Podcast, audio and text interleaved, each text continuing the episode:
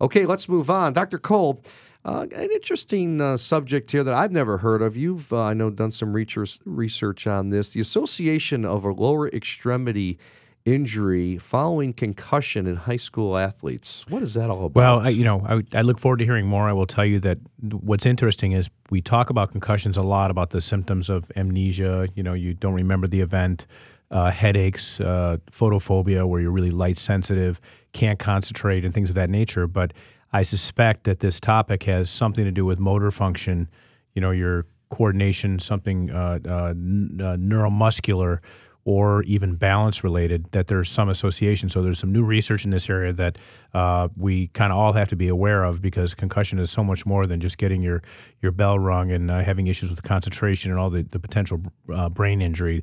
It, it's much more than that. Let's bring on uh, our next guest here, Ellen Shanley. Ellen is the doctor of physical therapy for ATI Physical Therapy and a uh, clinical research scientist.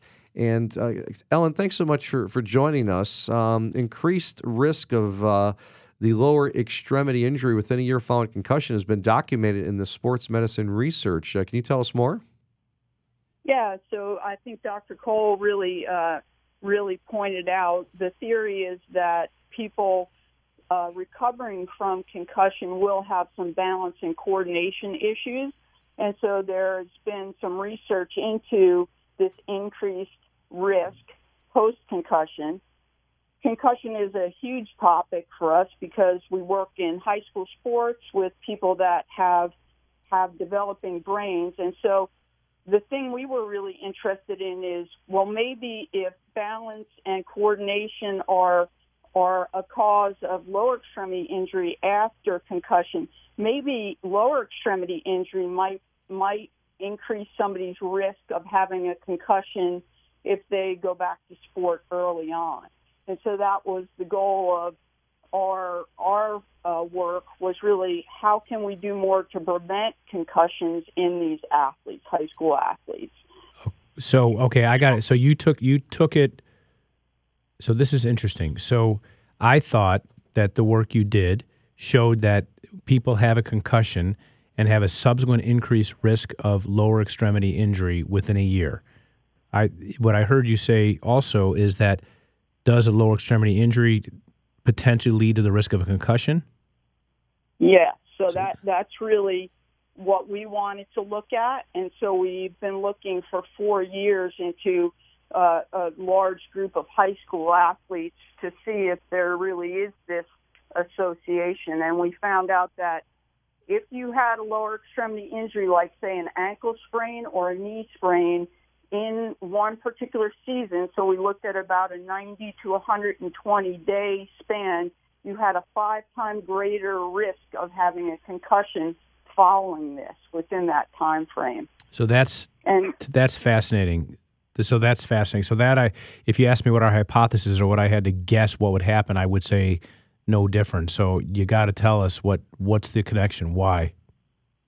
Well, I think you know in part because we sort of let people, if they can still play, we try to tape them up and do a little bit of work with them, but we may not really normalize their balance and their ability to to bear weight on each leg or run with really good motor patterns. So we think they're probably not as as well equipped to protect themselves and, and get out of the way, especially in the contact and collision sports where we found the risk was higher than sports that are not so much contact and collision. So comparing like lacrosse to volleyball, we saw much higher incidence in lacrosse and even soccer. Yeah, so I think what the listeners have to understand is the fact that you have a concussion – and potentially have lower extremity injury, I'm going to guess, as we talked about, that that's due to balance and the brain trauma. But the lower extremity injury has nothing to do with the brain except that you get a concussion more likely. Is that correct? Is that right. that's about right? So they're they're different, obviously completely different pathways. Does that make sense, Steve? Did I confuse you? No, that's all right. Yeah, I get it. I yeah, get it. That's I mean it's confusing, but I, I would have never put the two together. So so did you guys find a statistical uh, difference uh, in terms of the normal population who did not have a lower extremity injury, you saw a propensity or a frequency of concussions in people who had a lower extremity injury uh, compared to the normal population? Right. So the relative risk was five times greater, and it was very significant because we were we were able to have a really large group. We followed about 33,000 athletes over this four-year period. And so the confidence interval around that was between uh, 4.5 and 5.7. So this is a, an abstract we just submitted to AOSSM because we feel like this is really important information that could potentially help in terms of prevention of concussion. Yeah, startling stats. Again, our guest is Ellen Shanley, Doctor of Physical Therapy at ATI Physical Therapy. You're listening to Sports Medicine Weekly on this Saturday morning. Steve Cashel, Dr. Brian Cole.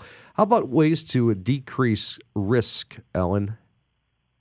So, so we think that that some of the more important things are really making sure that as we return athletes to sport, we continue to look at their balance and look at their ability to really make sure that they can they can run and cut evenly from side to side and they're really able to take care of themselves when they go go back to the field.